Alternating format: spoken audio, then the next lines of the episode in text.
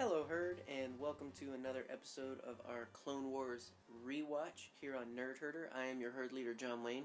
And I am blind. Is that your name today? That's my name today. I Blind Herd Mom Megan. I'm blind Pete. well, luckily it's a podcast, so we, you don't need to see, you just need to speak. Exactly. So, uh, hopefully you guys have been having a good week. Uh, we're. It feels oddly like it's been forever since we last recorded for some reason. For the first time in forever, we're recording a podcast. It's not the first time in forever, but it feels that way for some reason. So maybe maybe there's just been so much going on between Wednesday and today. Hopefully, uh, it's felt quick if it wasn't fun for you, or it's felt long if it was awesome for you. I don't know. I don't know how time works Time is relative. We're all gonna die someday. exactly. So, um, might as well go ahead and get kicking on today's episode. Today we're continuing in season two. This is our second episode in season two. Yeah, uh, well, this is our second episode covering episodes in season two. Last week we talked about Cad Bane, uh, and now this week, because we're doing the chronological order, we're jumping ahead a little bit to talk about some more bounty hunters and the Zillo Beast. Yay! So it's going to be a fun Philippines. episode ahead, and we're excited. Hopefully, you guys are. You're listening, so that's something. Um, we always enjoy doing this episode. It's one of our favorites. Um, continues to be uh, increasingly so. Me- uh, met your favorite, Megan, Oh yeah, it's great. I, I except when the clones die. Eh, I'm gonna punch you in the face. okay. Yeah. Well, anyway, without further ado, we'll get moving ahead. We'll be getting started here with season 2, episode 17 Bounty Hunters. Again, we're watching in the official chronological order, so we're still in season 2, but we jump around. I'm not really sure why uh, we jump around here. I'm not sure what the, the time skip is for, because it doesn't seem like this is tied to any specific events or anything like that, but nonetheless, apparently this is this is how Star Wars tells us it's supposed to go, and we obey the Star Wars. We obey the mighty Star Wars. So Star Wars is love. Star Wars is life. And I, for one, welcome our new Star Wars overlord. exactly.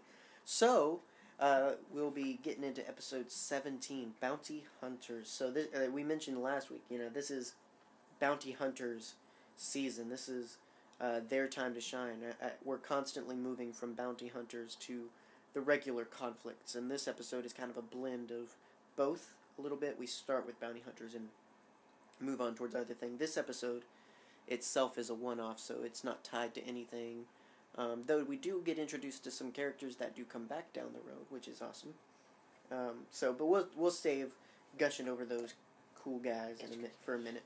Um, the moral of this episode is courage makes heroes, but trust builds friendships. Hmm. The only ship we want to build is a friendship, John. uh, We've already built the relationship. We're fine. yeah. So, um, it's, it's generally good advice. Yeah. I think you can have trust and courage and be be just fine. I don't know. You don't need friends. I mean, as long it's as you have Star Wars. Yeah, well, what I think it's trying to go for is, you know, courage makes heroes. It's talking about, so there's the alternative of the Jedi kind of cleaning things up for the Felucians, as we're going to talk about. Yeah. And I guess the trust builds friendships is, I guess, meant to symbolize them trusting their own fate to the people. Like, you know, saying, hey, you've got to do this. Yeah. We can't just do it for you. We'd be heroes, but ultimately, you need to do this for yourself. And I guess they're friends after that. Although I doubt they ever pen palled after that. I don't know. I don't know. Maybe. Eh, it's it's another one of those. It's like a, it's good advice, but I don't know that it fits in like explicitly with the episode. But eh, whatever. The opening narration, though, the death toll rises as the battle intensifies and threatens. Uh, and threaten a growing number of Republic worlds. Planets are left to survive on their own while the Jedi struggle to fight a war on many fronts. A series of medical stations have been established as a lifeline for those in need, but the facilities are easy prey for separatist attack. After losing contact with the medical station orbiting Felucia, Obi Wan Kenobi, Anakin Skywalker, and Ahsoka Tano are sent to investigate. Or Felucia. Yeah, we were actually here last week um, at the beginning of the Holocron heist episode. Um, Yep. So supposedly, since then, they've lost contact with the Republic station. I guess. Yeah. Um, I, maybe that's why. Uh, this episode follows that storyline. I guess they're coming back to Felucia to figure things out. I don't Yeah. really know. Also, can I just say that Felucia sounds like the name of one of my aunts? Aunt Felucia. Aunt Felucia. I have an aunt, uh, Imogene, an aunt Clementine, an aunt Why Connie. not? Why not Aunt Felu- Felucia? Yeah. Why not? Why not? Um, weirdly enough, my my grandmother is the only one with a normal name. Shirley. Shirley and Ray, but he's adopted. So, whatever. Anyway, this is a great uh, little one shot episode that really blends some great film influence in with some familiar Star Wars characters. Uh, when an episode title like Bounty Hunters, you might expect something a little more seedy and underworldly, especially after we just got done with an arc about Cad Bane. But, as we learn here, there are bounty hunters out there who are pretty honorable in their profession. And still as cool as any of the OG bounty hunters that we talked about last week. Yeah. Or a couple weeks ago. A couple weeks ago, something like that. Uh, so, as we said, the Jedi return to Felucia to investigate a missing medical outpost. When Obi Wan and Anakin and Ahsoka arrive, they are almost immediately shot ba- shot down by vulture droids. Um, so they have to land on the planet. They begin exploring for civilization in order to find a way off the planet. Instead, they find a village of Felucians hiding in their root cellars. Yeah. Pretty The- much. That can I just say how cute the Felucians are? They are so precious. I guess so. Yeah. They're they're cute. What are you Yeah. talking about? Meh. You're meh. Um but their cute little faces are being guarded by bounty hunters named Sugi, Rumi, Embo, and Seripas. Yeah. Yeah, Cool guys. some really cool names. So, uh, the nerd alert moment, because Lots to nerd about. pretty pretty cool. Wow. um, so last week I mentioned there was cool stuff about Felucia, and now we can kind of get into it a little bit more since we're on Felucia a little bit more. Um, the legends and canon inhabitants of the planet are very, very different. That's why I'm kind of meh with the Felucians we see here because I was introduced to Felucians through a video game a few years before in The Force Unleashed. Uh, if you played that game, then you know Felucia is a very different place between its appearance there and here. It of course looked the same, but was full of wild rancor and even larger, angrier bull rancor. And if that wasn't enough, there was a sarlacc pit. Um, there was that was there um, that made the pit of Carkoon on Tatooine look like a pothole. You hear that, Frankor? We know where your family is. Yeah. Uh, actually, that's that's where that Rancor figure comes from. It's from the Force Unleashed stuff. Neat. Um, Frankor the Rancor. the the planet was much grittier and dangerous than we see here, and even the Felucians were much more aggressive and really a completely different species. I prefer the original Felucians, but understand that for the story they wanted in this episode, that it wouldn't have worked to have a very aggressive, tribal oriented group. You know, the, they wouldn't have been. They wouldn't have needed bounty hunters to protect them. I guess is the way to go, and so they had to originally before the EU purge, the Force Unleashed Felucians were labeled as jungle Felucians, and then you had the Felucians that we see here. I don't know why, but that just seems vaguely racist. Well, it's one of those things where it's just like we don't know what to call them. We said they're Felucians. We said these guys are Felucians, so let's just compromise and say these guys are from the jungle because they were very tribal. Very, they were you know, uh, they were very Native American inspired, uh, but they were also kind of they weren't quite monstrous, but they were definitely aggressive. They didn't quite seem. Uh, they were much more uh, like the Talz from the episode we saw um, on uh, uh, Pantora. Yeah. Um, Not you know. Pantera, Pantora. Yeah. So they were they were very similar in species. Um, so anyway, but yeah, I I understand why they had to create a new Felucian species, but then they had the awkward.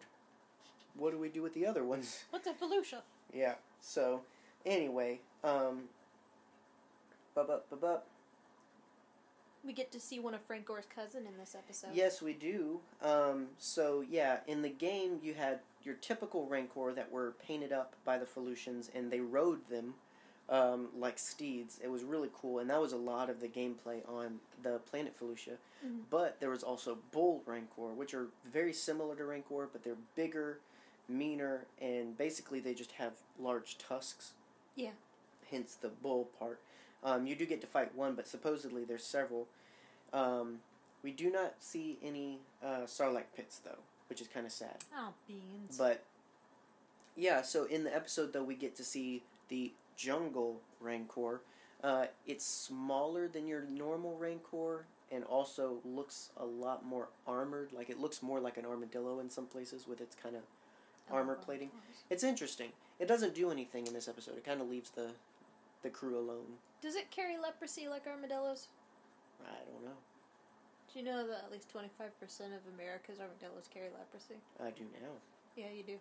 There you go. Um, so, other than that, we have some new bounty hunters to talk about. Uh, all of these guys are very cool, which is that they're they're all very likable, which is an accomplishment when you figure that they have to compete with other big personality bounty hunters like, you know, Boba Fett, IG-88, all these other guys that we talked about in our previous bounty hunter episode of the main show. You know, so Mhm. these guys come in in one episode and already, at least for me and I know some fans, instant like wow they're cool they're interesting I want to know more I want to see more kind of stuff you know.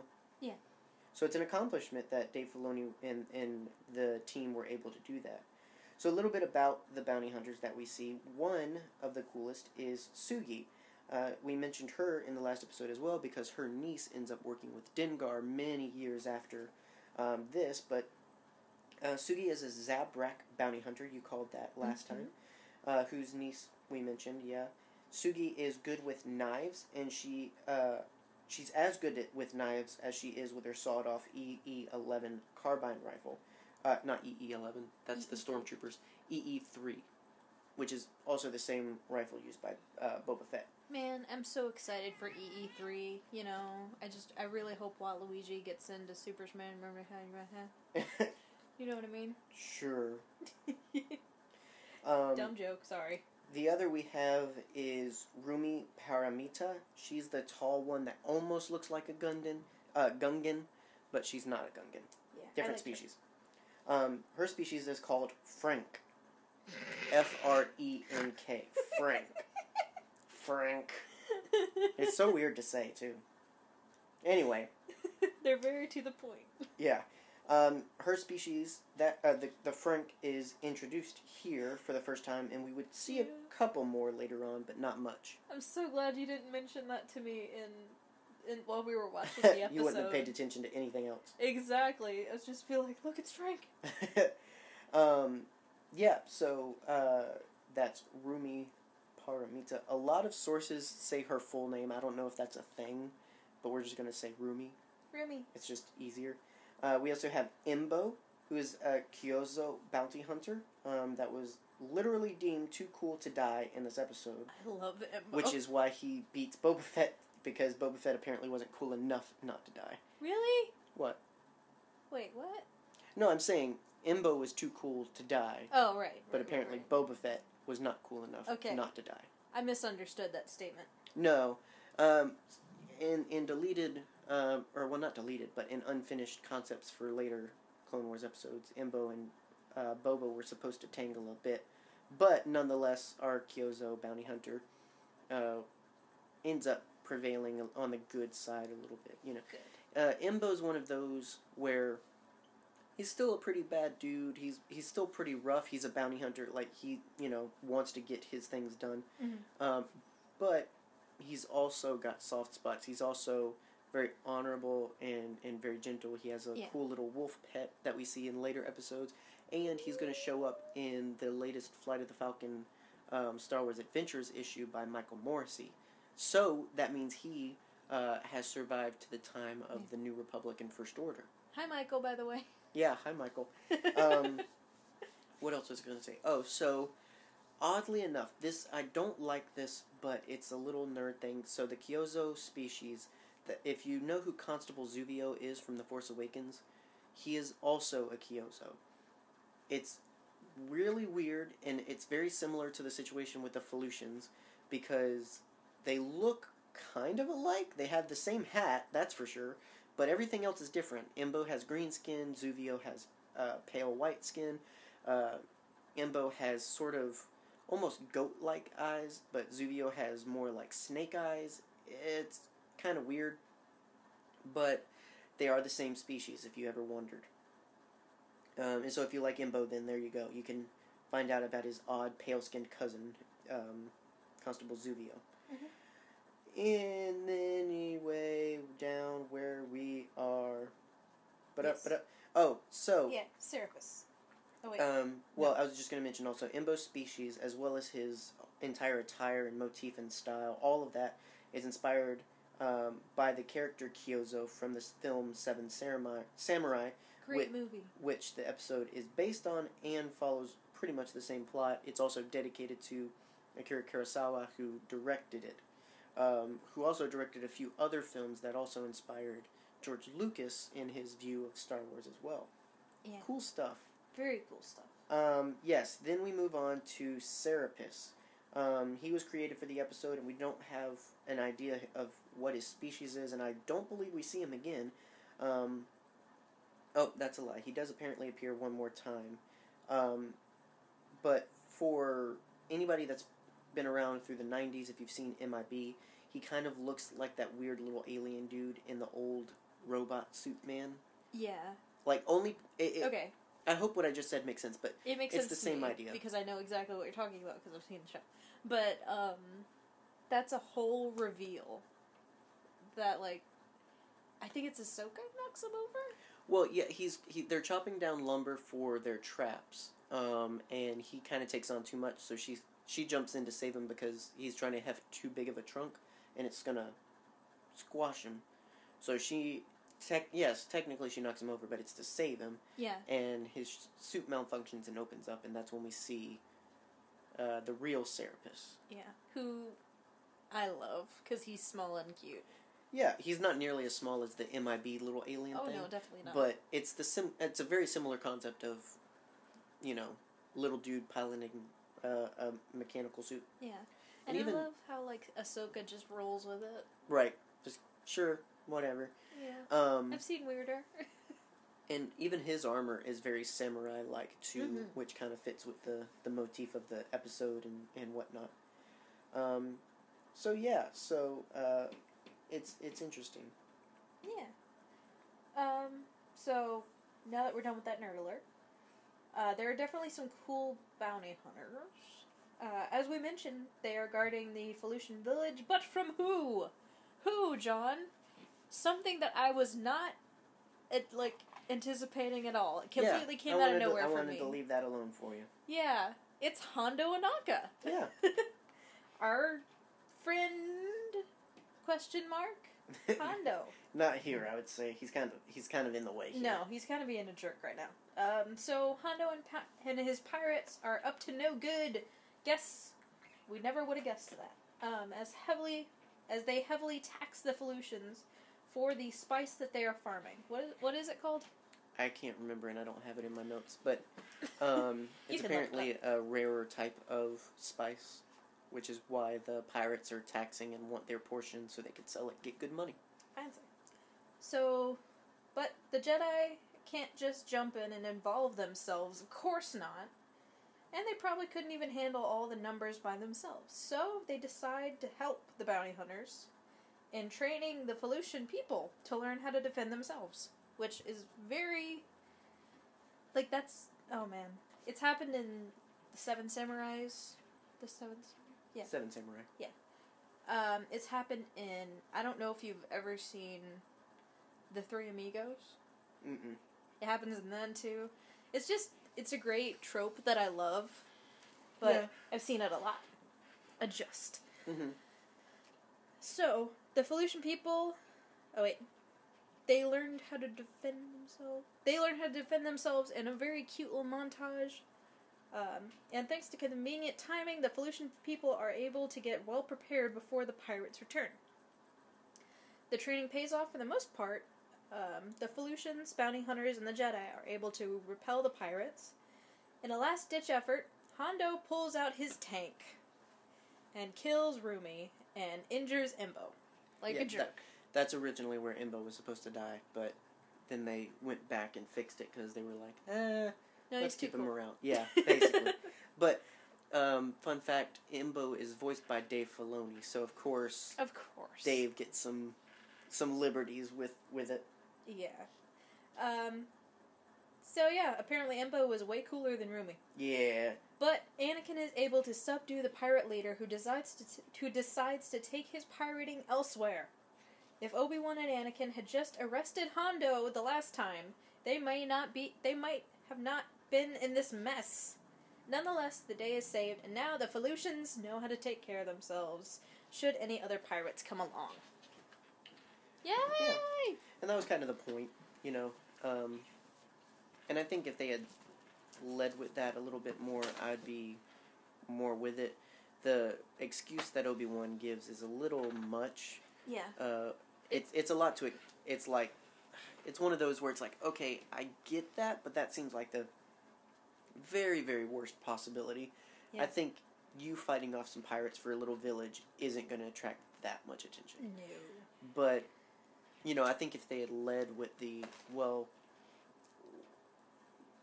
why you know why help you when you know you can just learn how to do it yourself.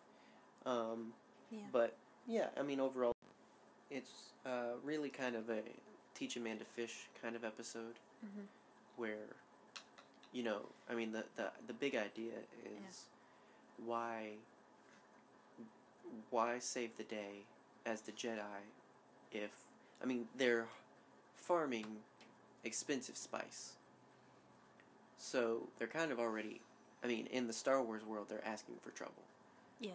So trouble's probably going to find them more than just this time and so, you know, the Jedi take care of the pirates, you know, then what?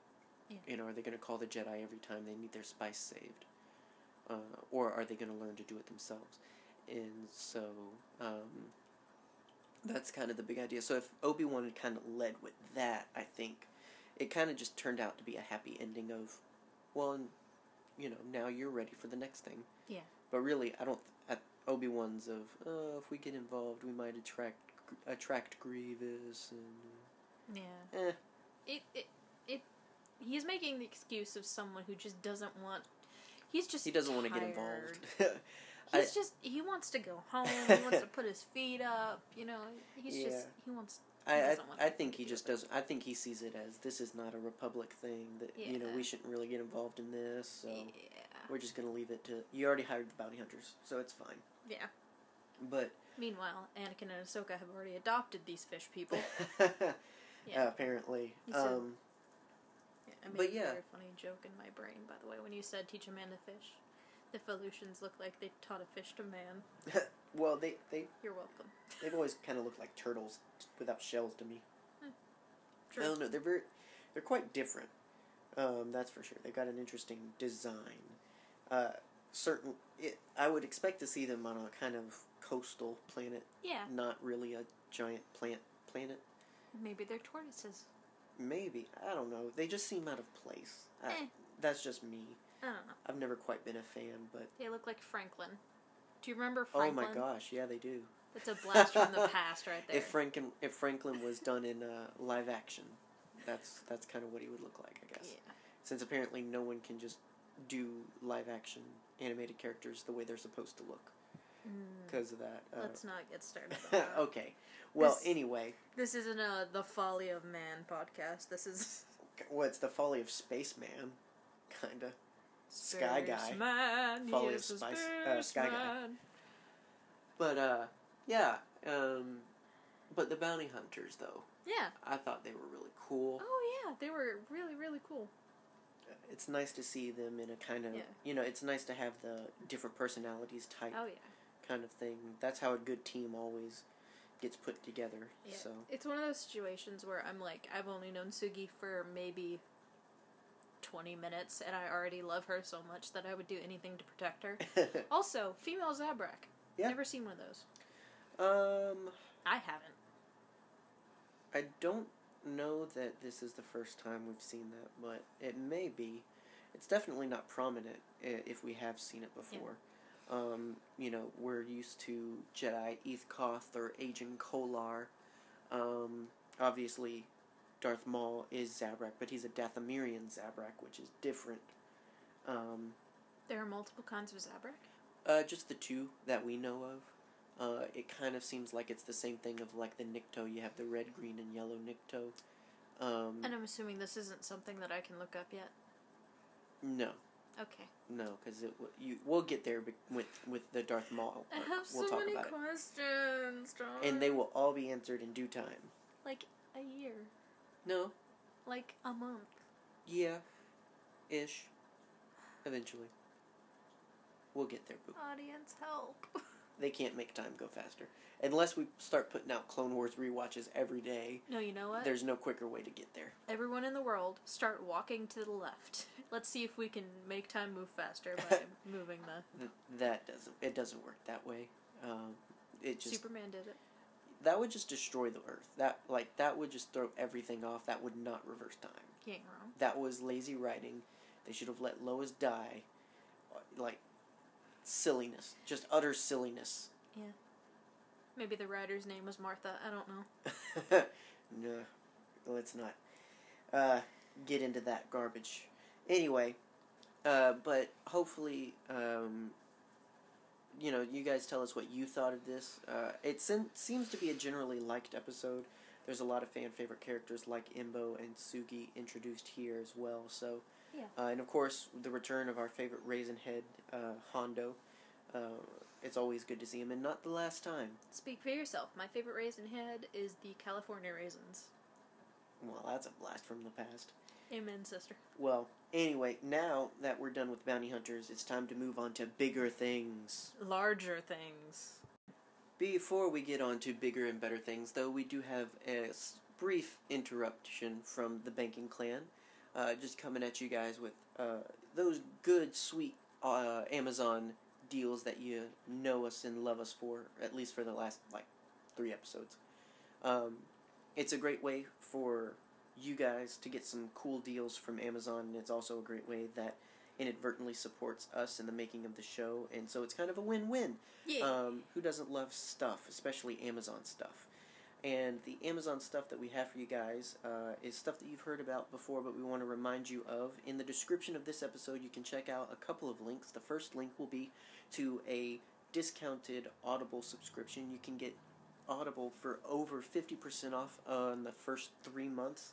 And when you sign up, you also get your first two books free. Normally, you get one free book each month, but on signing up with this deal, you get two books. Uh, this past Wednesday, we recommended the Thrawn Alliances and Thrawn book, um, the first two of the new canon Timothy Zahn Thrawn books, because we're getting a third one soon. Um, but really, you can get you can check it out for any Star Wars book or non Star Wars book, whatever your preference is. But certainly, if you like books and if you like having books uh, inserted into your ears, want a beer? uh, then Audible is a great way to do that. Um, You know, we talked about Megan enjoys all of her books through that medium. Um, I'm learning to enjoy them through that, but Yeah. nonetheless, it it definitely helps if you're a busy person. It helps to have uh, that going on while you're able to do other things. So Yeah. Check out Audible, get the deal, get those two books, uh, and then the other link it'll take you to some cool deals on Amazon gift cards. It's getting to be the holiday season, and if you've got difficult people to shop for like we do, then the best option is always gift cards. But if you want to make it seem special and nice so that they're not like, oh, you don't love me, Uh, Amazon has great deals that allow you not only to get a good gift card that has no expiration date, but you can also get it um, prettied up. You know, you can get it sent with a nice card that you select. Um, you can get it with uh, a nice little gift box. Uh, you can all all sorts of things. You can have it sent to yourself so that you can give it to them for the holidays, or send it directly to them. Any which way you want to do it, but it's always a nice way to give someone the gift of being able to get themselves something. Yeah.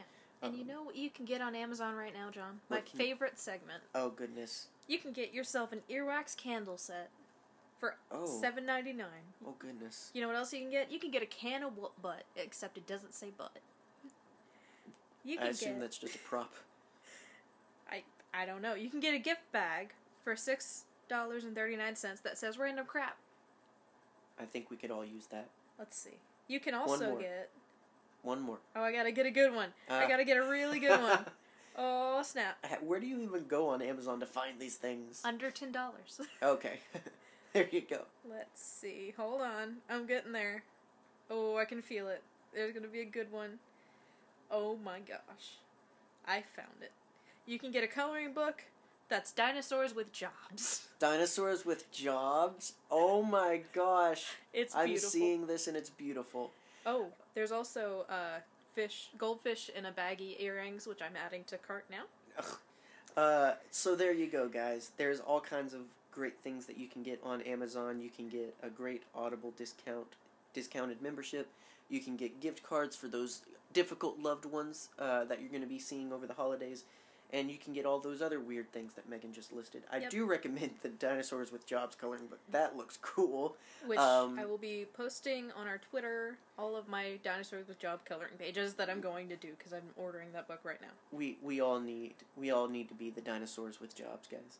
All right. Anyway, uh, moving on to some other deals, and then we'll get back to the show. All right. So it's a bit of a transition as we move to season two, episode eighteen, the Zillo Beast. Yeah, I don't know about you, John, but I need a distraction from that last one that I showed you. Oh gosh, yeah, Yeah. that the last Amazon product is Yeah. burned into my mind. yeah, we're not gonna. I'm not gonna tell you what it is, but when you go to the under ten dollars section in Amazon, you're gonna find out. Yeah, it's under ten dollars, so of course you're bound to find anything. Yeah. Um, so yeah, uh, it's quite a different couple of episodes here. It's it's this is part one of a two part um, section of episodes that we're going to talk about here.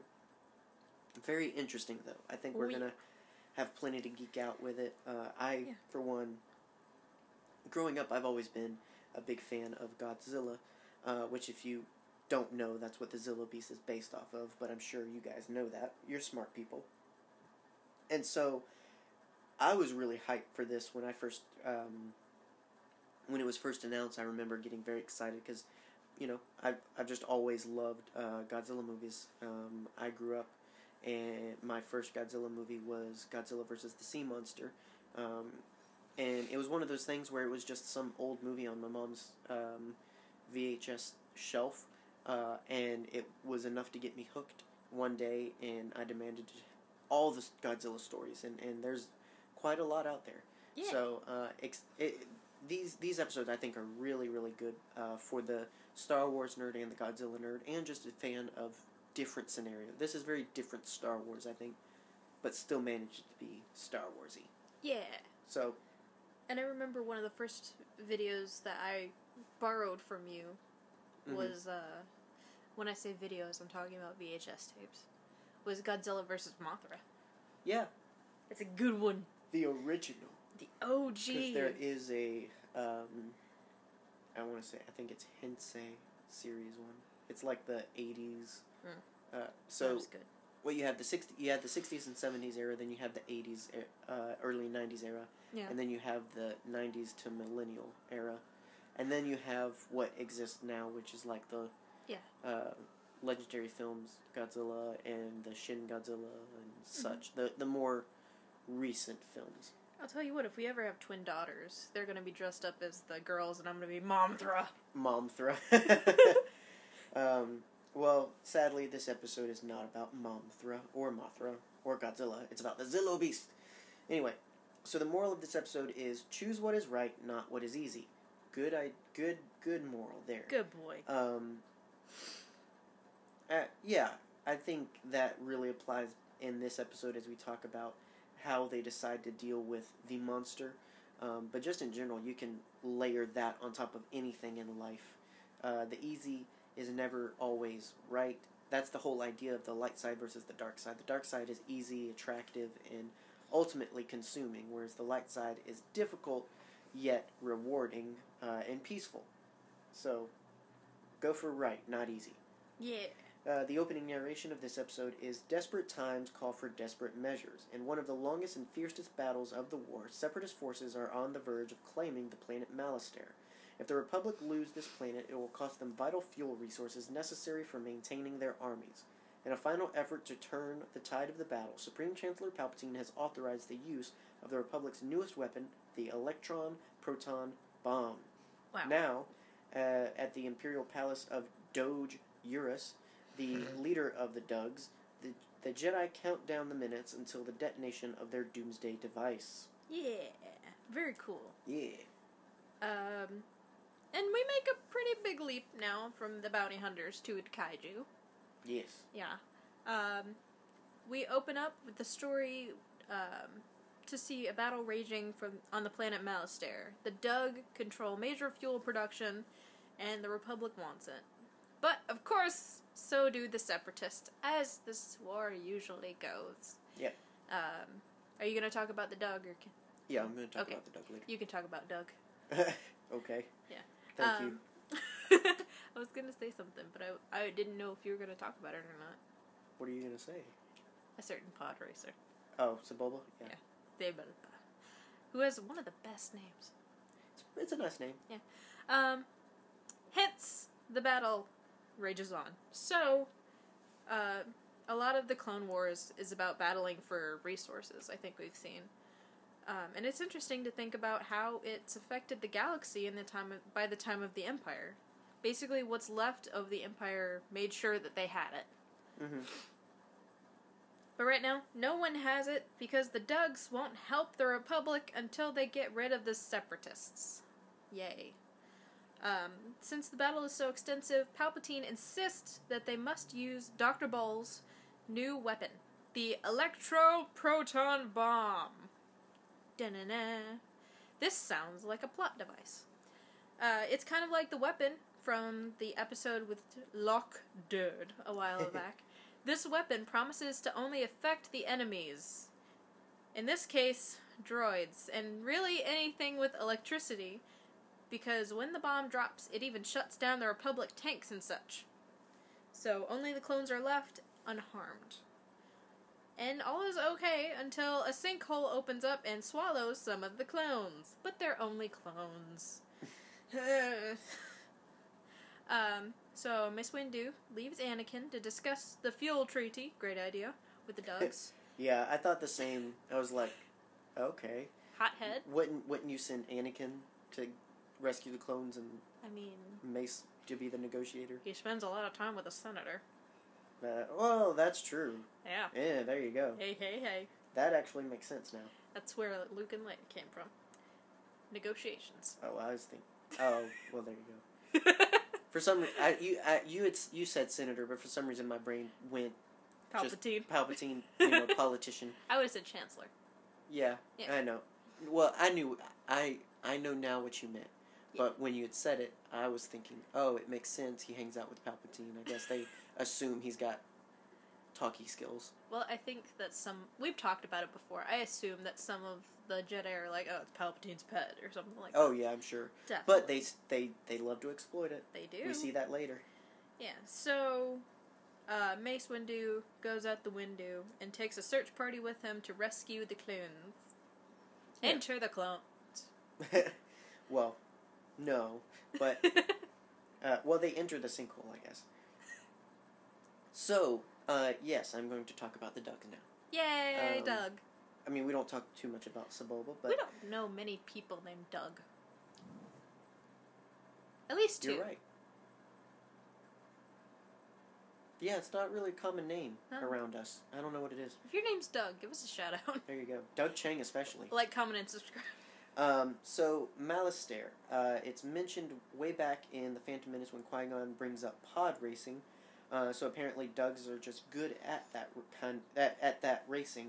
Uh, since we see Sebulba in Yeah. Episode One had quite the reputation, so it we don't know much about pod Yeah. racing to know enough about when it started, but it seems like it was very popular on uh, Malastare, and Sebulba kind of migrated from there to Tatooine, where it was a much smaller track, but he was able to get a good career kind of thing. Hmm. So, A lot of frogs to eat. yeah. Uh, nonetheless, this is the first on-screen appearance of the planet. So that's the beautiful thing about the Clone Wars is uh, so many planets that we've heard mention of, or so many things that we've heard mention of. You know, like Gundarks and Malastare and all this other stuff. It, we get to see it, uh, which is really cool. Uh, and so, and while the Dug species uh, is seen here, Malastare is represented in the Senate by the Gran species, which is interesting because we don't see them at all involved in these affairs. Like So- Linda, she's a grand. Not, not, not like that. Um, Gran, if you don't rem- remember, are the three-eyed goat people. Yes. Uh, and then, so both the Gran and the Dug share the planet Malastare, but for some reason, the Gran handle the politics like exclusively. It's only Gran senators, and the Dug handle the business, so the fuel production and, and sale and all that other stuff. So it's it's kind of an interesting divide. I guess they've Very kind of shook hands on it and agreed on that, but it's Shook it- handed feet. yeah, it, it it's just interesting to me. I was so confused by Sebulba when I first saw him. Oh yeah, you didn't know which which was Like- what and what was which. Are your legs real long and come from your shoulders, or are your feet really short and come from what? Uh, yes. So Yeah. um, yes, he walks on. That was. Uh, we know that just because of George Lucas's Yeah. specific art direction. He when he was talking to Doug Chiang and the other artists that were developing the Phantom Menace, he gave them a few points. He said he wants someone that walks on his hands, uh, and he wants it to kind of be a mix between orangutan and the face of a camel. Uh, that was kind of the direction. Yeah. Um, and so that's how we ended up getting Sebulba and obviously the Dug species, and that kind of extended past. what kind uh, of drugs was George Lucas on? I don't know that he's ever done drugs. He was alive in the seventies. Yeah, but Harrison Ford. I think Star Wars would have been a lot weirder otherwise. That make you know. True. I feel I think we would have seen some of the influence. I mean, unless it was purely recreational. I don't know. I mean, everybody was on drugs in the seventies, so. Dad. No. uh, but yeah, so it's just this, knowing the kind of uh, makeup of the planet between the Gran and the Dug. It's kind of It's weird. it's it's interesting because you you never typically think of more than one species occupy like yes they might occupy the planet but you know they aren't uh, resident to that planet if that makes sense Mhm. you know uh, so usually you'll be like oh Rhodia there's other uh, species here but the Rhodians are the people of this planet Yeah.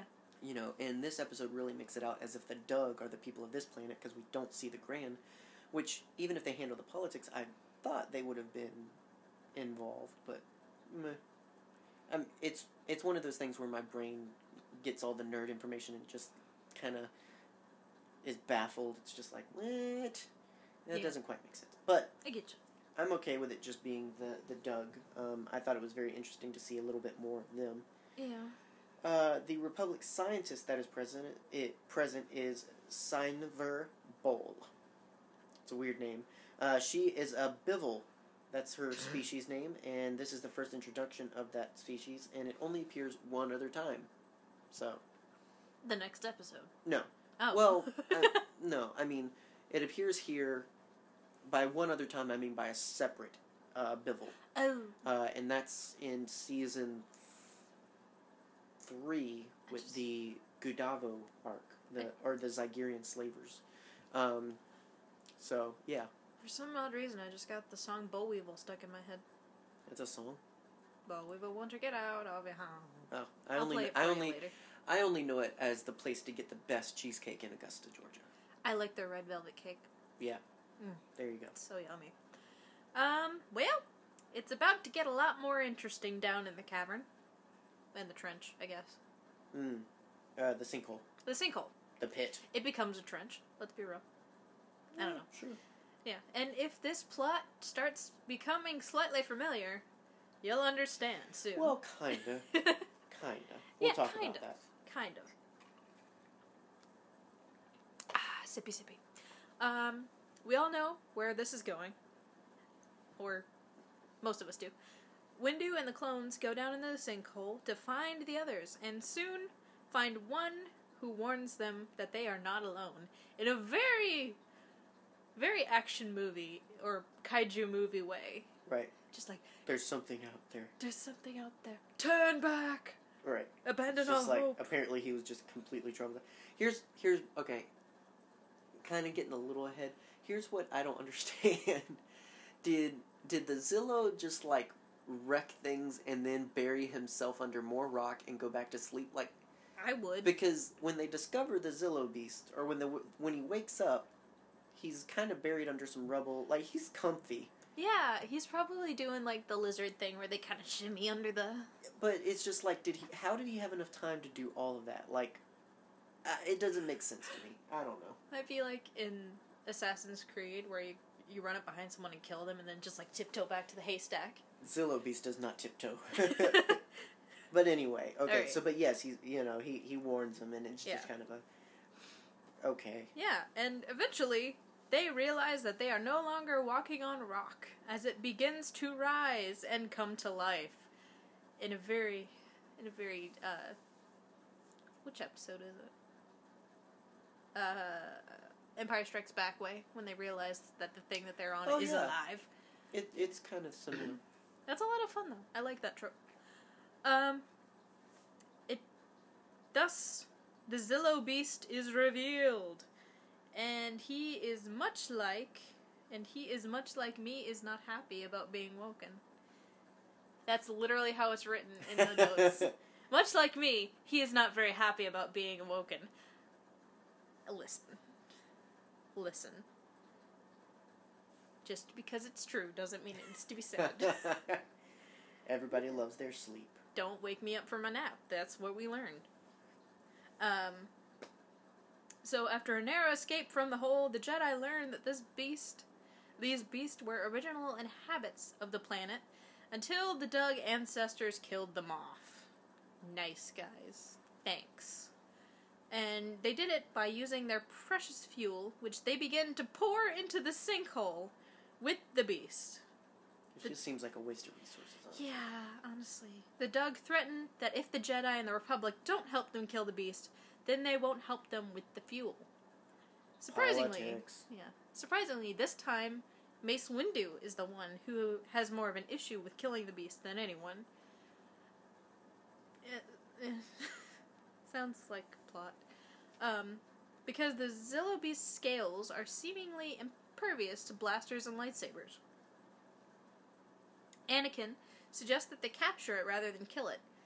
And of course, Palpatine agrees. Thanks, Papal. Um, lightsabers, res- re- lightsaber resistant armor would be very useful to him, I imagine.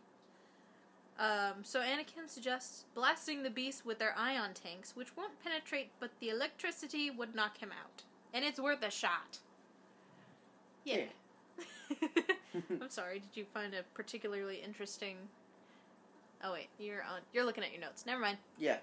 Yeah. I actually pay attention. I do too. Uh huh. Uh, so yeah, they they decide to use the tanks, and the tanks that they use are called RX two hundred Falchion ch- uh, assault tanks.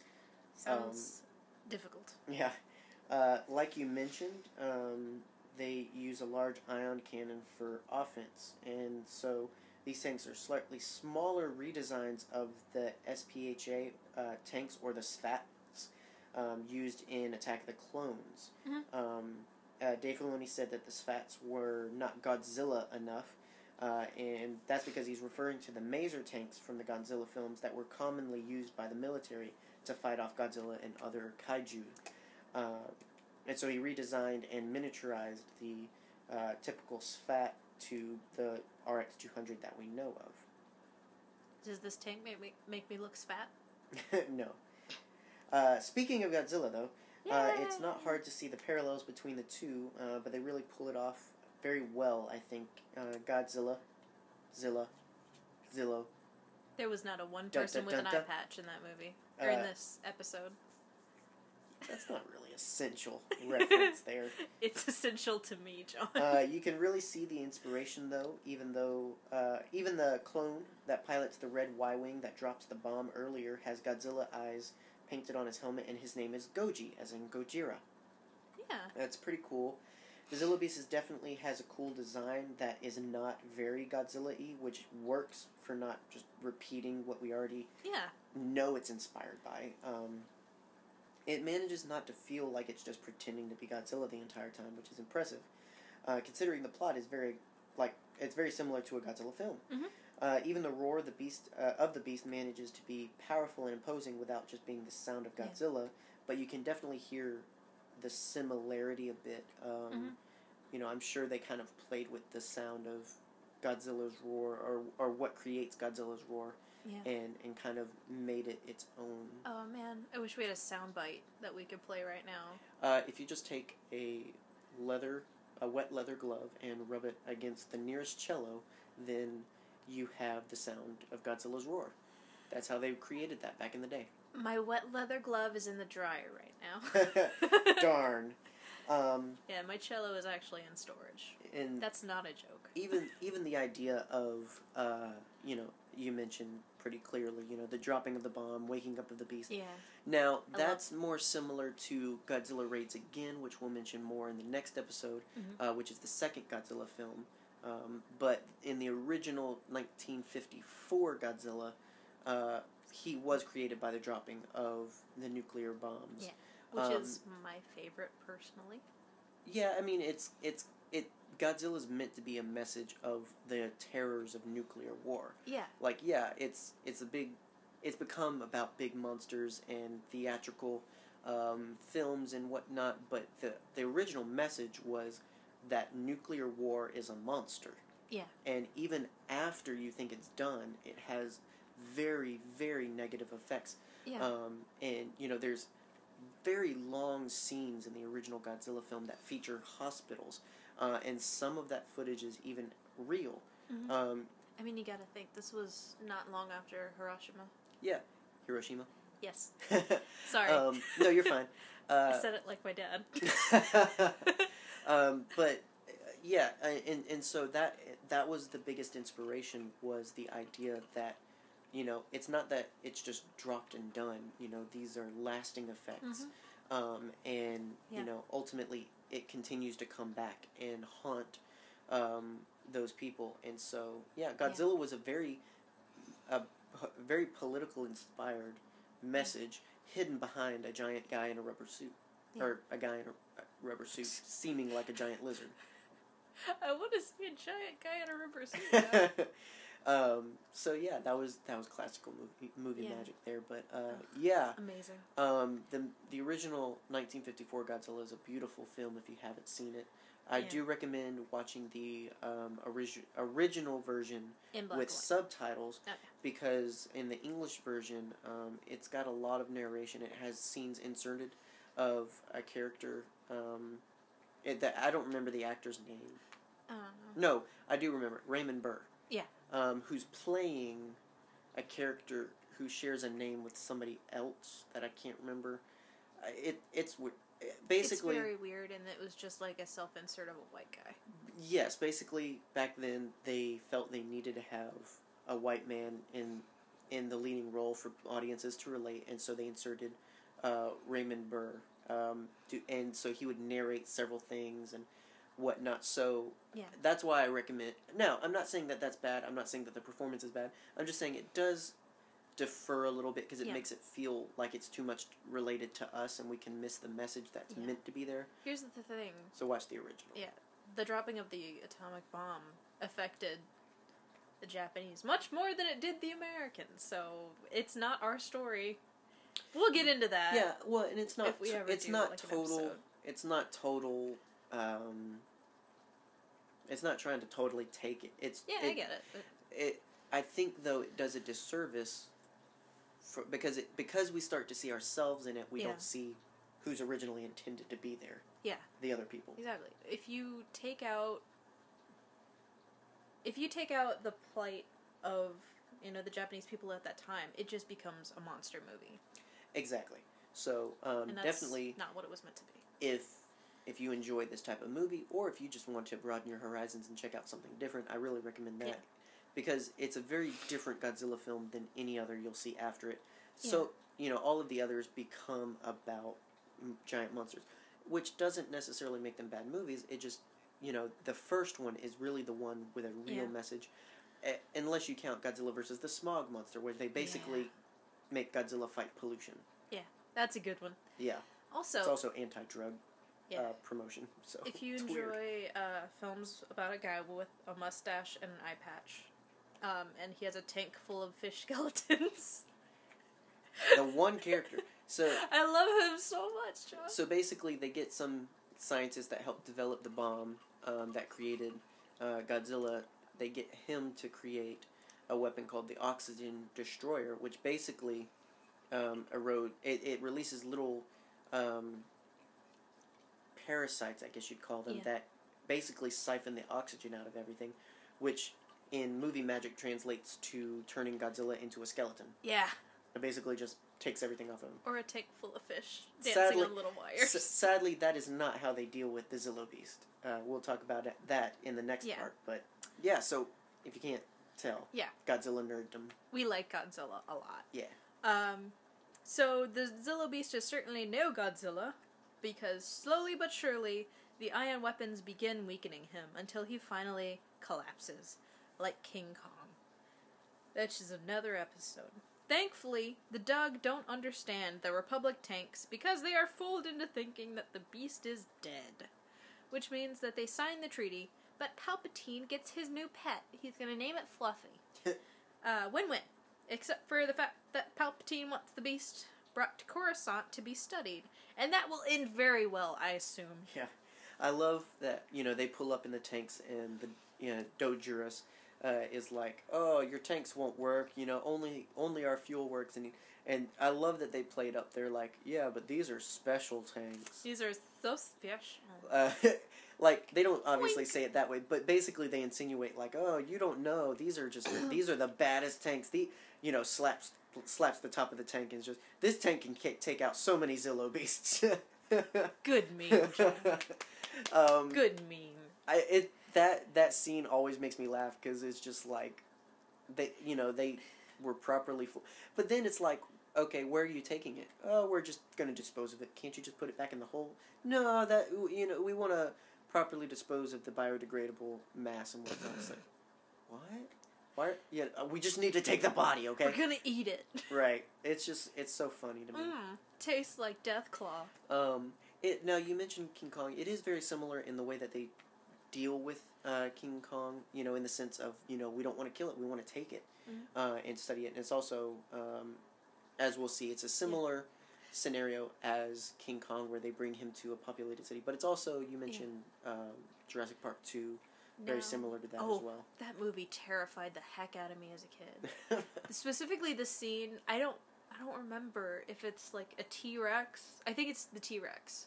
the T Rex is the only one that makes it to the city. Yes, the T Rex right outside the little girl's window, and he and looks in. Mhm. I couldn't sleep for Is a that a thing?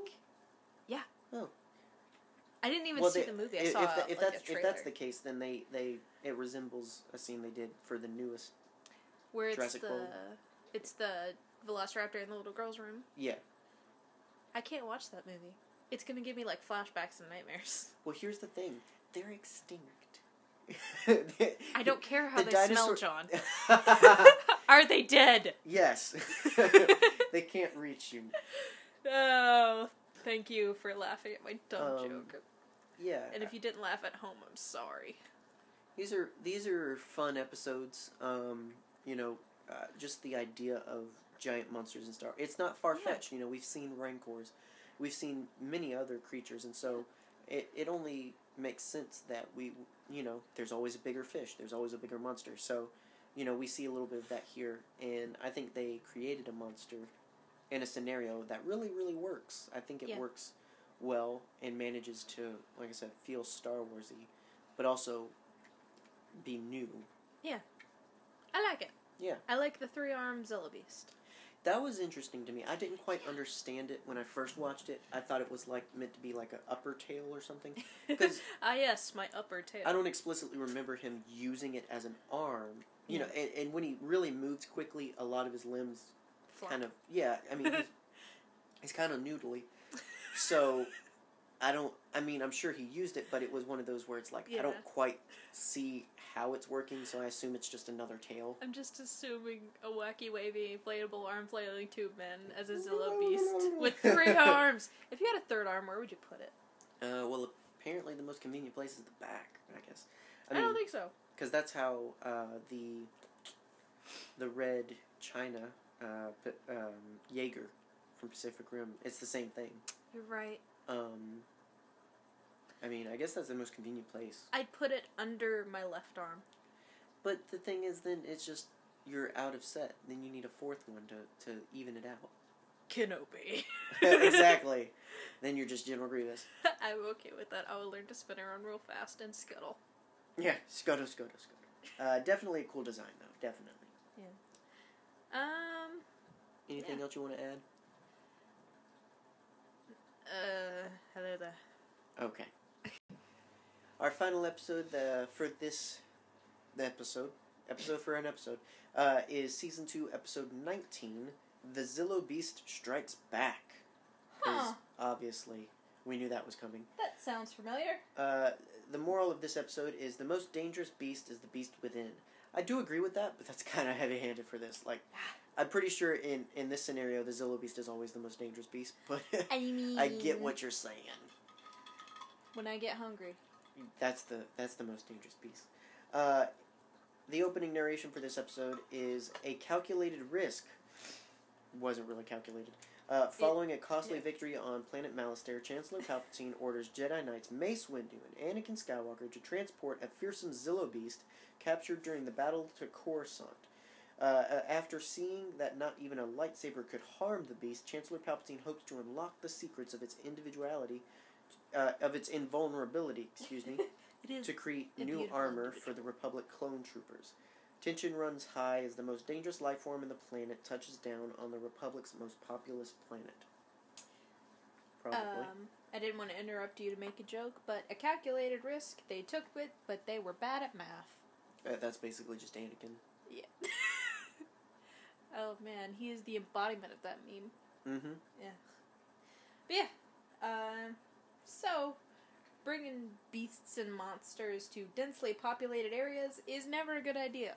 I mean, we've talked about it in Godzilla. It's happened in Jurassic Park twice. Yeah. Ju- Jurassic Park just keeps happening, and I don't know why. Yeah, I mean Jeff Goldblum told them. Yeah, they should have listened to Jeffy. Yeah. By the way, I have a Jeff Goldblum. Eh, it's not a Jeff Goldblum. I have a Dr. Ian Malcolm Funko Pop that I'm keeping in the box just in case. Just in case. Just in case, you know, Jeff Goldblum just and just in case we meet nowhere. the Grand Master. Ugh, I would Alright. love to meet Jeff Goldblum. Um, yeah, here we are again with a giant beast in a densely populated area. Palpatine gets what he wants, but I think this time he bites off a little more than he can chew with his fake sheep teeth.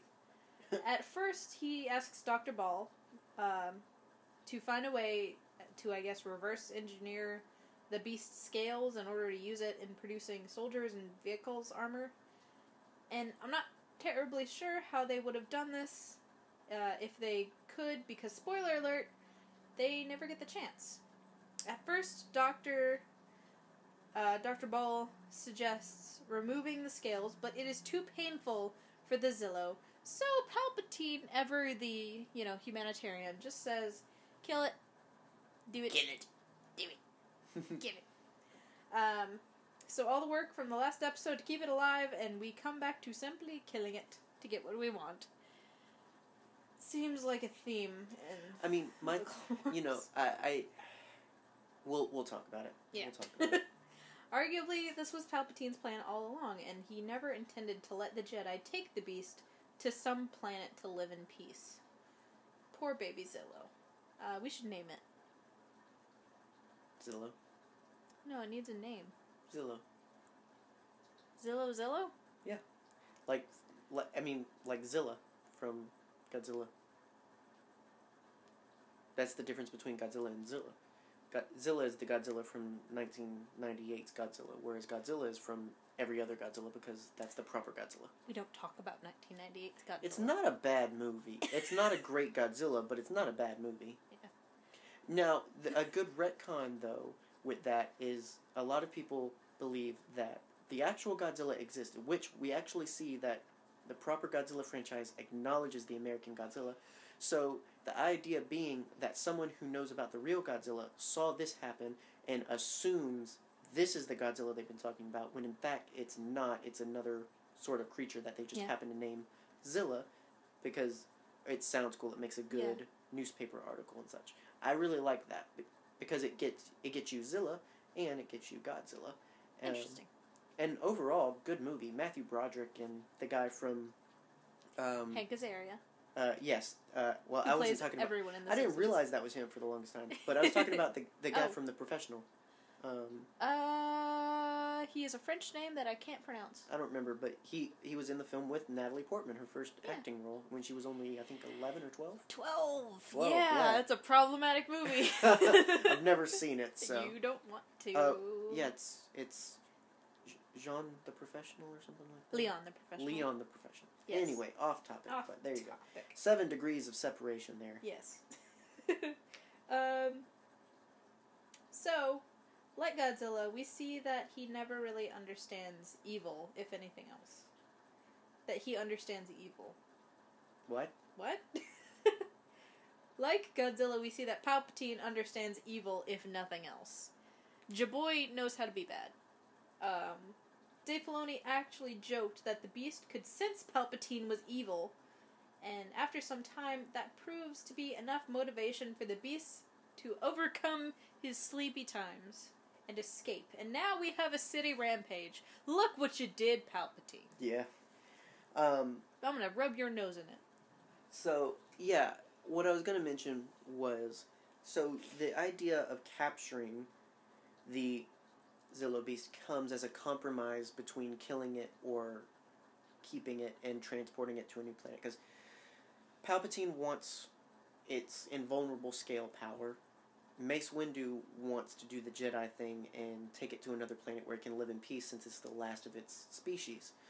So the compromise was okay, why don't we just take it alive? You can study it, and then we'll take it somewhere. We'll put it in a zoo or something. And so, but it's one of those things where it's like Palpatine kind of could have just ordered them. I mean, who who couldn't foresee that in order to fully study the creature, it'd be far easier to do when it's dead. Mm-hmm. You know, I mean, I'm not all for it, you know, either. I mean, I I want the Zillo to be happy and everything, but it's one of those things where it's like, I feel like it kind of undoes a little bit to go through all of this of we'll study it and release it only in the next episode at the very beginning to be like, eh, just kill it. You know, it just feel obviously it feels evil, which is very appropriate for Palpatine, but it's also kind of like a didn't we waste ten minutes in the last episode? Then couldn't you have just ordered them to kill it in the first place? Yeah. And blah, blah, blah. anyway, um, the this continues the trend of um, Godzilla homage because obviously now we're in the city, which is where Godzilla loves to rampage. But more importantly, the name of the episode. So it's uh, the Zillo Beast Strikes Back, which is kind of a homage uh, to Godzilla's second film, uh, which had a few different names depending on where it was released. Um, it goes by the names of Godzilla's uh, Godzilla Raids Again, uh, the Raid of Godzilla. You have Godzilla Strikes Again and Godzilla Strikes Back, and so this is kind of a homage to that in the sense of, well, you know, he's striking back, Yeah. uh, which is pretty cool. Fun fact: the Godzilla that appears in the second one is a completely different Godzilla that was similar to this uh, to Zillo was um, discovered by detonation. So basically, in the polar ice caps, this god, the second Godzilla was frozen uh, in the Arctic, and after some uh, weapons testing, they break open an iceberg and find Godzilla, and so it's it's more similar to the Zillo Beast's awakening Mhm. um, than it is than the original Godzilla of being created by nuclear warfare and whatnot. Interesting. It's It's kind of like Reptilicus. Kinda. It was it was an easy way of continuing the story because again, the first film was meant to be its own thing. It wasn't meant to be what it is now. You know, almost Yeah. it, you know fifty plus years later, it wasn't meant to be a continuing franchise. Yeah, we made that so many years ago. Or no, we didn't do it. Uh, that movie was made so many, many, many, many years ago, and we are still using nuclear power. Well, One of nuclear days- power's not. I mean, it's essential. Well, yeah, Uh, we've made it essential. I'll, I'll say that. Yeah. But um, no, nuclear weapons, no. one of these days, an iguana is gonna fall into a nuclear reactor, and we're gonna have it's a gonna Zillo. explode because that's actually how it works. Yeah. Uh, One of these days, one a person's gonna fall into a nuclear reactor, and we're gonna have a toxic Avenger again. or they'll just die. Because that's how that works. But One of these days, a spider is gonna get radiated and bite a young teen boy, and we're gonna have another Spider-Man. or he just gets infected from the spider bite because that's how that works. Or or or or. unless So, but yeah, that's that's the most of my nerd alert in this episode. There's not a whole lot to it. It's pretty straightforward. well, you and Dave Filoni, both j big nerds. Yeah. But thanks to that, we get a great scene of the Zillo Beast rampaging through the city. Um, several great shots that blend with Godzilla and King Kong profiles quite a bit. And again, Dave's comment about the Beast being able to sense Palpatine may not be wrong. Sign. What? Since Since the Beasts know exactly where to go find his next meal. Uh, he begins attacking the Senate building and captures an escape shuttle with Anakin, Palpatine, Padme, C-3PO, and R2 in it. And a clone, com- and, and not a clone, and a, a Republic Commando, Yeah, because but he's not essential. we got all our main characters in there. What are we gonna do about it? It's well, like surely none of them are gonna die. maybe I don't know. We haven't watched Attack of the Clones. That happens before this. I know my brain filled me in on that right after I said it, and I was like, "Oops." Anyway, forget the last five seconds happened. Uh, so, after some creativity, Anakin managed to sort of get them out.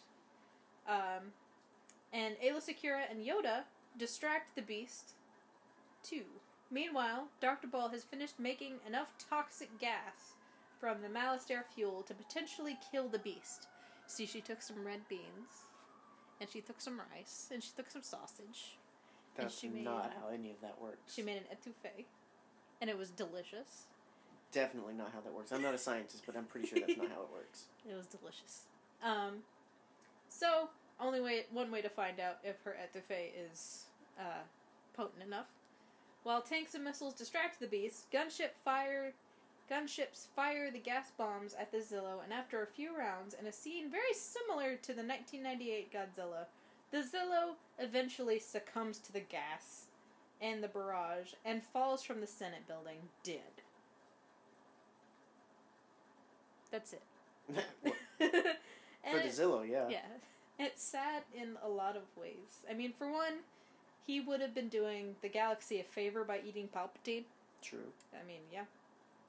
And two, the beast just wanted to live, and all anyone tried to do was kill him. I wouldn't be happy. Um, even with the few like Windu, Obi Wan, and Padme who just wanted the beast to be saved, at the end of all of it, a beast is a beast to them, and a life is only a life if it's not useful. Boom, jams. Um, but we get some interesting foreshadowing as Palpatine tasks Dr. Boll with cloning the beast. That happens in Godzilla too. Um, no. Um, that no, they built a Mecha Godzilla twice. Yeah, well, aliens did that. Aliens did it first. The only cloning technically is in Godzilla vs. Biollante, but they don't explicitly clone him. They basically take his DNA and mix it with plants uh, because it's supposed to be a cure for cancer, and Okay. it becomes a giant crocodile monster. Who thought that would be a good idea? It's actually a pretty good movie. We should watch that. This is not Kaju Pod. What are we talking about? We could geek out. There's so much Godzilla, guys. I know, right? Um, so that never goes anywhere.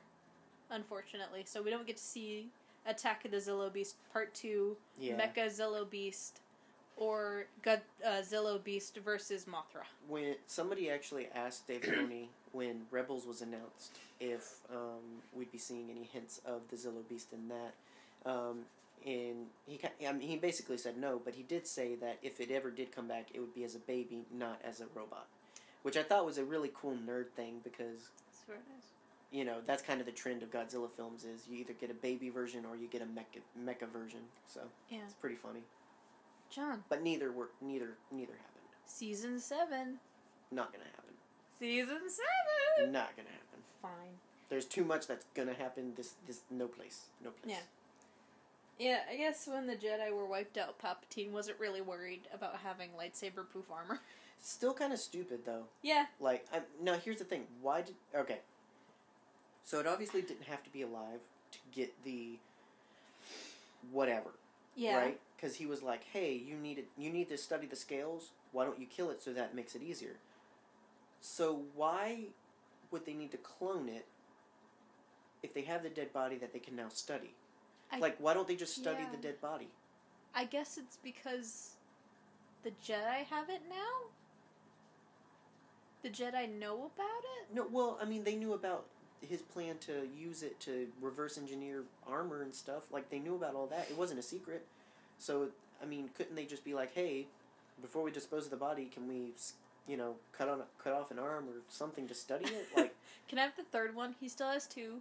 right, I mean, like, it just there's it's a big plot hole of why does it all of a sudden not work?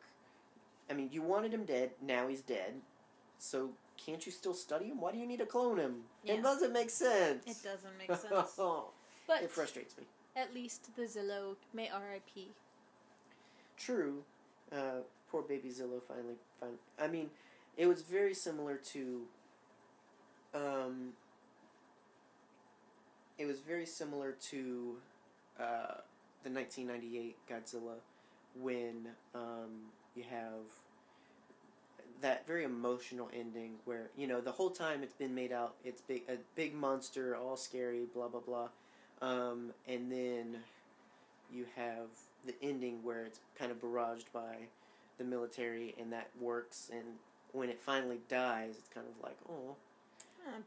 But really this whole episode they've been building up that i mean he's clearly sentient and, and, and it kind of tugs at you a little bit you know he understands palpatine when he threatens him and everything so it's really it, it is kind of Yeah. it's sad to see uh, the Zillo Beast killed. And Anakin talks about, you know, it's all because of us. We, you know, we woke it up, we took it from its home, and now, in order to save people, which was the right thing to do, we Mhm. unfortunately killed it. You know. Yeah.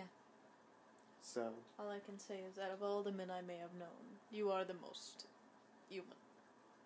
definitely not close to being human. I know. I just couldn't think of anything else. um, but yeah, it's a good it's a good episode again, and it kind of caps off what we talked about in the last one of being really cool, different Star Wars kaiju. It's cool. Yeah. I don't want to see much of this ever again. I feel like this was special and cool. I never want to see you again. well, I just I think then it becomes too much of its own. It becomes too much of a thing. I, I think this was a nice little, um, you know, one one time story kind of deal. Yeah. Um, I'm not saying we can't have giant monsters, but I obviously don't want it to be Godzilla. Like I don't want more people to be like, hey, let's do another Godzilla themed Star Wars episode or comic or something. Eh, it's already been done. Don't do it again. Yeah. So, but yeah, good episodes. Good episode. What'd you think overall of all these? Did you have a favorite? Yeah, I, I absolutely loved the uh, the first episode with the Zillo Beast. I Mhm. really, I actually, you know what? I think I prefer the last episode too. I don't know. I just love the Zillo Beast in general. Like Mhm. the really gorgeous animation of the Zillo Beast running through Coruscant. It yeah, was beautiful. Well, uh, I was going to mention that because um, it was really cool to see a fast monster. You know, you don't Yeah. typically see that, and so, you know, when he really gets going, he's he's moving. He's you know Yeah. scurrying across the the roofs of the buildings and everything. So, um, it was really cool to see that, and you know, it p- pays off that he, he's slender. It's not that st- stereotypical slow moving wobbly monster thing, you know. Yeah. So Yeah, which we learn later in life that it's because the suit is so bulky that Yeah. they can't move very fast Like, yeah, without that- looking like a toddler. that's what you get. Godzilla, uh, yeah, w- it it looks silly if he moves any faster Yeah. than that. He'd run like Baymax, Exactly. which I don't mind. uh, too cute to be threatening, though. Definitely. Yeah. Um, yeah, I really like the Zillo Beast arc. It it's tough because you know the Bounty Hunters episode was really good, but I think I think this mainly wins because it's two episodes. We get more of the Zillo Beast, so you get to like it more. Mhm. Um, but all all of them are really good. Um, I definitely did enjoy the, you know, all three of these were very film inspired. Yeah. You know, you had Seven Samurai, and then of course Godzilla. A little bit of Quite a few Godzilla. A good bit of kaiju stuff. So. Um, Which, It- if it- we ever needed to know that Dave Filoni was any more of a weeb. Yeah. um, you know, uh, it's I, I realized that after the fact that oh wow I didn't I didn't realize both of these sets of episodes are uh, you know Yeah. inspired by what would be arguably film history. Yeah. You know, both the Seven Samurai and the original Godzilla are amazing films um, in their own right. Yeah. A- aside from being cool samurai and kaiju, like they're well made movies. They're very smart made Mhm. movies, especially how they accomplished Godzilla back then. Yeah. Um, and then they're meaningful. The stories of both of them are very, very important. So, Mhm. all cool stuff. Yes, iconic, very iconic. Uh, and so, yeah, I, I think it was really cool. Uh, it does kind of stink that you know it was the only of its kind. That's the only time we'll see the Zillo Beast, but who knows? Maybe something will eventually show up. But I definitely don't think it'll be like tied c- directly into Clone Wars. But maybe eventually something might pop up. we'll see. Still out there, still possible. Yeah. At, at least they didn't do like uh, the 1998 Godzilla did, where after the beast is dead, they zoom in and, Uh, and you have the little egg sitting there. someone's gonna find those. Um, so that spawned a whole cool TV show, though. Uh, it back in did. the day. That, that that show was pretty cool. Godzilla basically became a crime fighting monster thing. It was kind of funny. Yeah. Uh, it was It's like interesting. yeah, I didn't really understand that plot point when I watched it the first time as a kid. I was just like, "But Godzilla's a boy. How could he be a pregnant?" Yeah. Well, Yeah. I mean, I I That's how I got sounded as a kid. I got that. What I didn't understand, I didn't like. My mom consoled me with that because she was she was like because I was I was really wrecked. Like I like this was the first emotional death of Godzilla and everything, and so it was real. It was like I was like they killed Godzilla. You don't do that. That's not how these movies work. So I was really upset, and she was like, "Don't worry, there's an egg. That that means there's another one. There's a baby Godzilla." And so I was kind of like, "Okay, all right, yeah, okay." But baby Godzilla Velociraptors, that was that a cool was idea. amazing. That was Yeah. cool. We've gotten off topic again. Very. it's cool. uh, definitely let us know what you guys thought about these episodes. Probably not a bad idea. If you haven't, go see some Godzilla uh, or find it or rewatch it. They're good movies, uh, most of them. Um, hopefully, uh, you enjoyed these as much as we did. uh, we're looking forward to next week. Next week begins the Battle of Geonosis, the second Battle of Geonosis, which is a great series of episodes. We get some cool stuff happening there. Uh, season two is rolling, and pretty much from now to the end of the series, we're just moving from cool thing to cool thing. I think yeah. there's not really much slowing down when it comes to the Clone Wars now. So Yeah. hopefully you're ready to keep up, got your blue milk and all that good stuff, and ready to go because we are. We're Any- on our way. We're on our way. I'm on my way. Uh, I don't know what I'm on my way to. I was Um, thinking more about uh, Brother Bear. You remember that movie? I've never seen that movie. What? I'm not surprised. Joaquin Phoenix is in that movie though, right? I don't remember. I think he's the Big Brother Bear. Maybe. I I, don't know. know. Anyway, uh, you guys have a good weekend. We will be back Monday with our regularly scheduled programming. Monday, of course, Monday Motivations. Wednesday, we have an episode all about looking ahead to the next year of Star Wars. There's a lot to talk about. And then, of course, Friday, Second Battle of Geonosis arc begins on the Clone Wars. We'll be doing that in two parts. We'll be doing the first three episodes and then uh, the final two episodes, just so you know. But all good stuff ahead.